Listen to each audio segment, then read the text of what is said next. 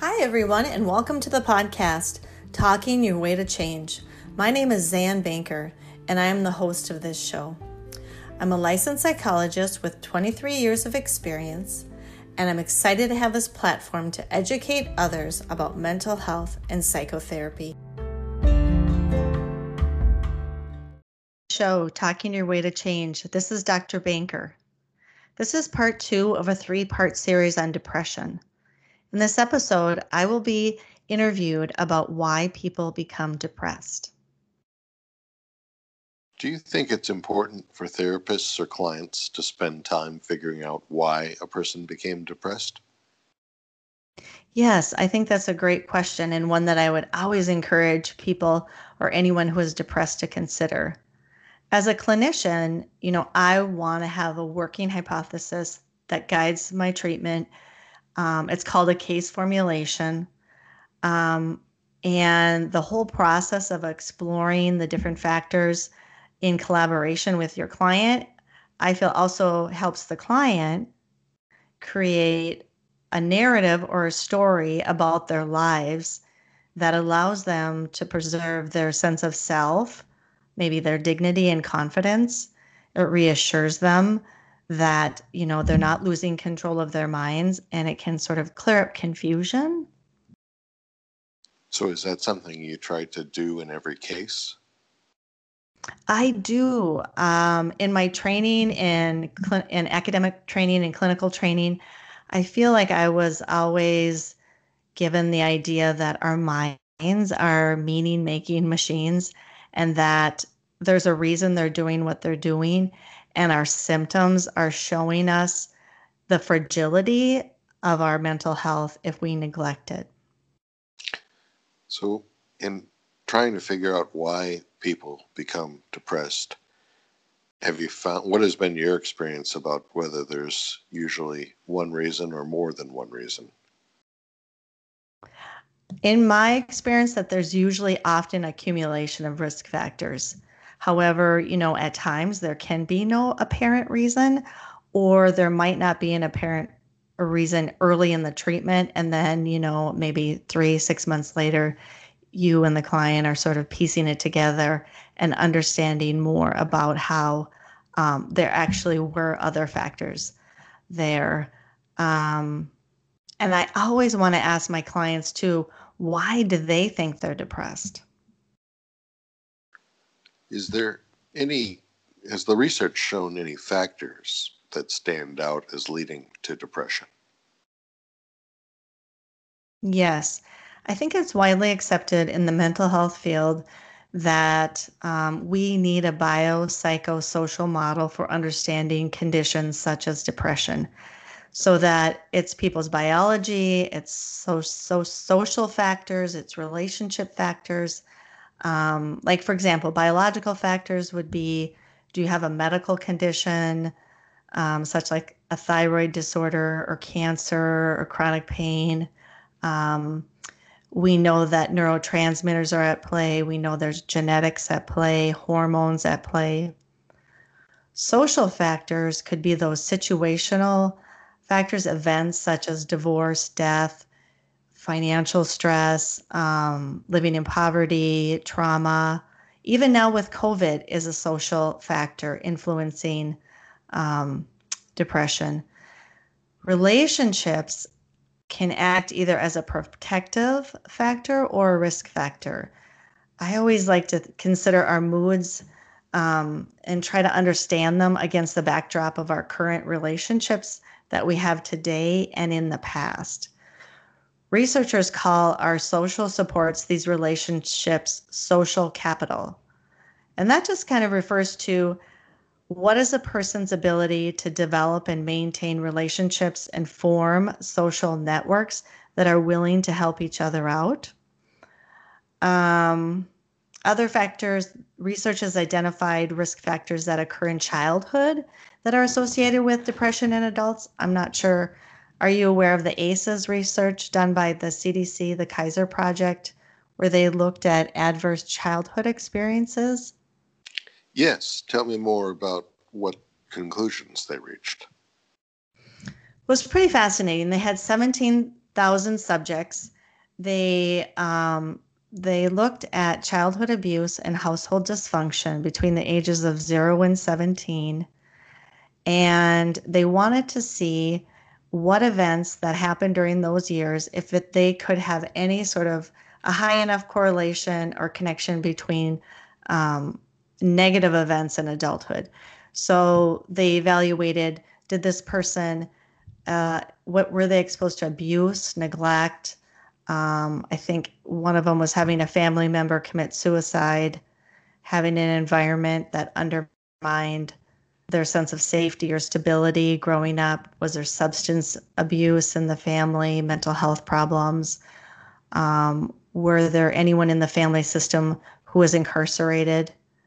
And what they found is that the more of those events that happened that you were exposed to early on, that in adulthood, the adults had higher levels of obesity, depression, suicide, cancer, smoking, alcoholism, and lack of academic achievement.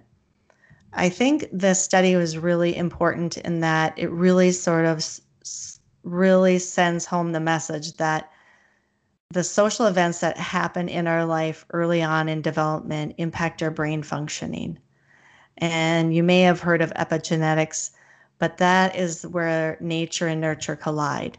That the stressful social events that we have can lead our genes to either being turned on or off um, and develop brain functioning either to our advantage or disadvantage. So it sounds like it's a little bit of a combination of both the nature and nurture theory.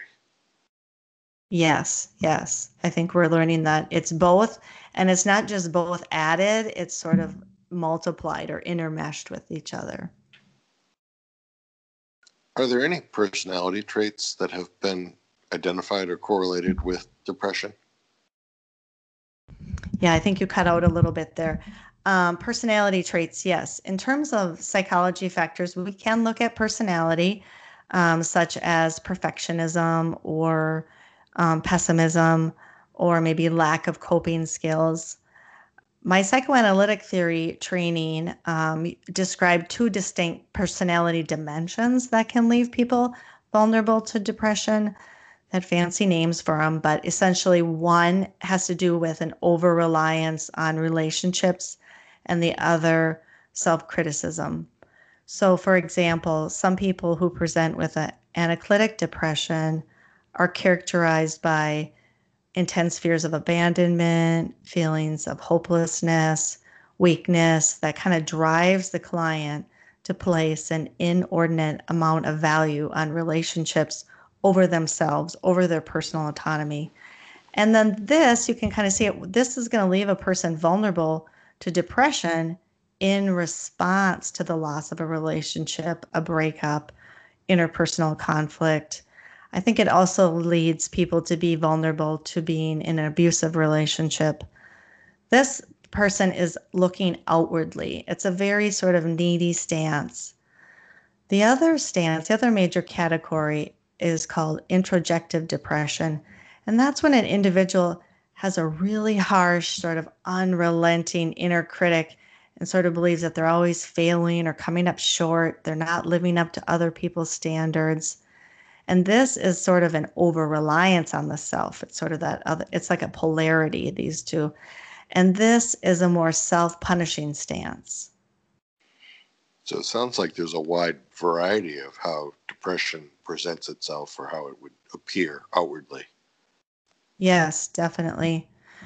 Um, uh, one last area that I really want to mention is that also in my academic and clinical training, because I am a counseling psychologists that we really um, emphasize development and human development. And so when we look at a person with depression, that depression is in is occurring in a developmental context. So a depressed person, just like a person who's not depressed, is on a developmental path facing developmental challenges, right? That evolve over a person's lifespan. So, an adolescent struggling with depression is going to look really different than a 70 year old who is just retired and having depression.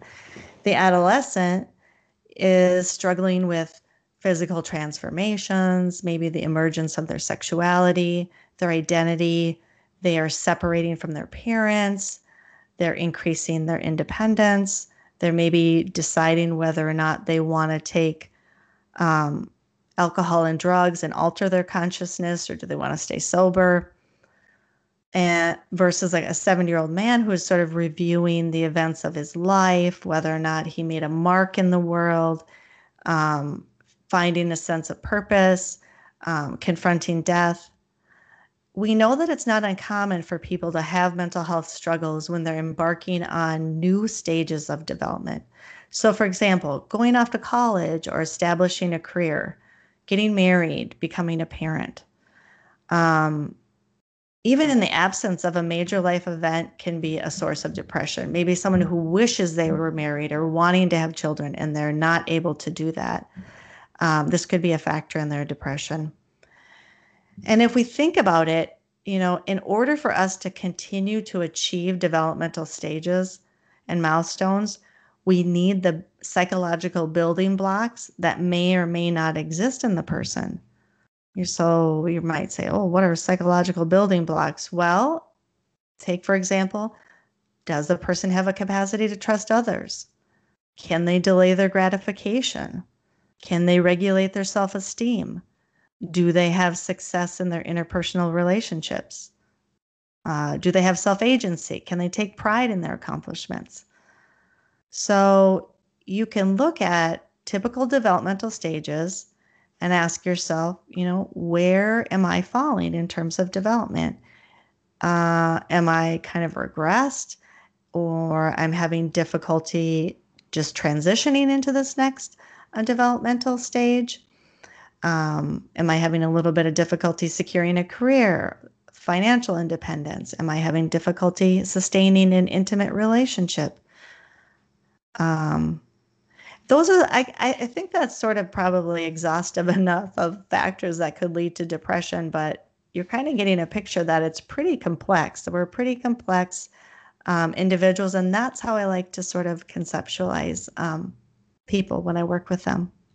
Could you maybe give some examples of you know how you're seeing depression present itself to give us a sense of that scope? Oh yeah, sure. I kind of was thinking about this before we talked.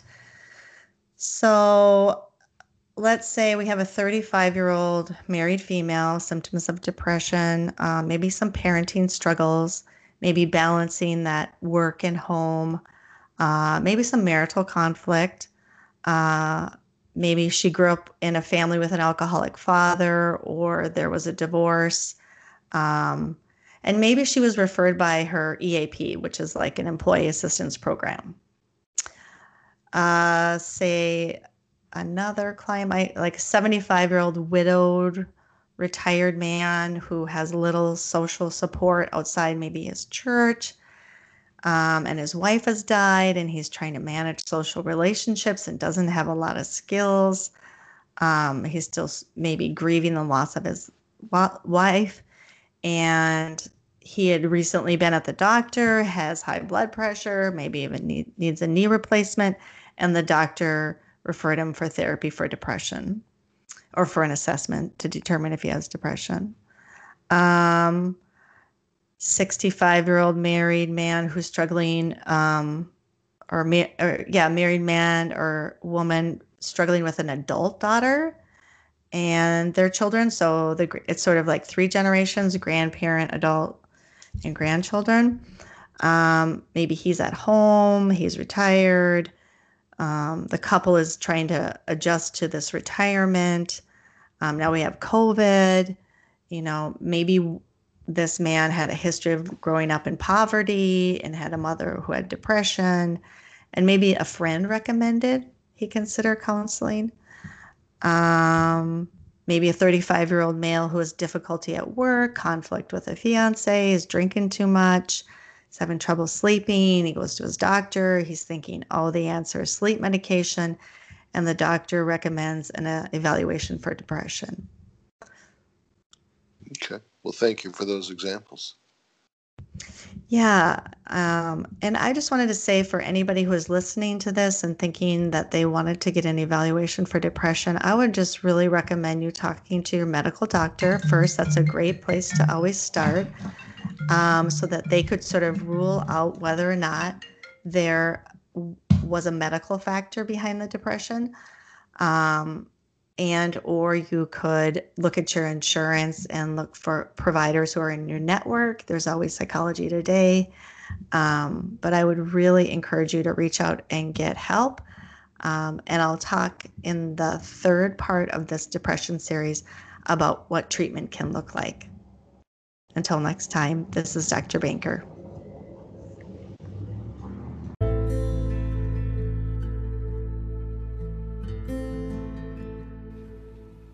Everyone, thanks so much for listening. I need to alert everyone that this podcast is not meant as a substitution for mental health treatment. So, although the podcast deals with psychotherapy, this is not your psychotherapy. Okay, thanks again.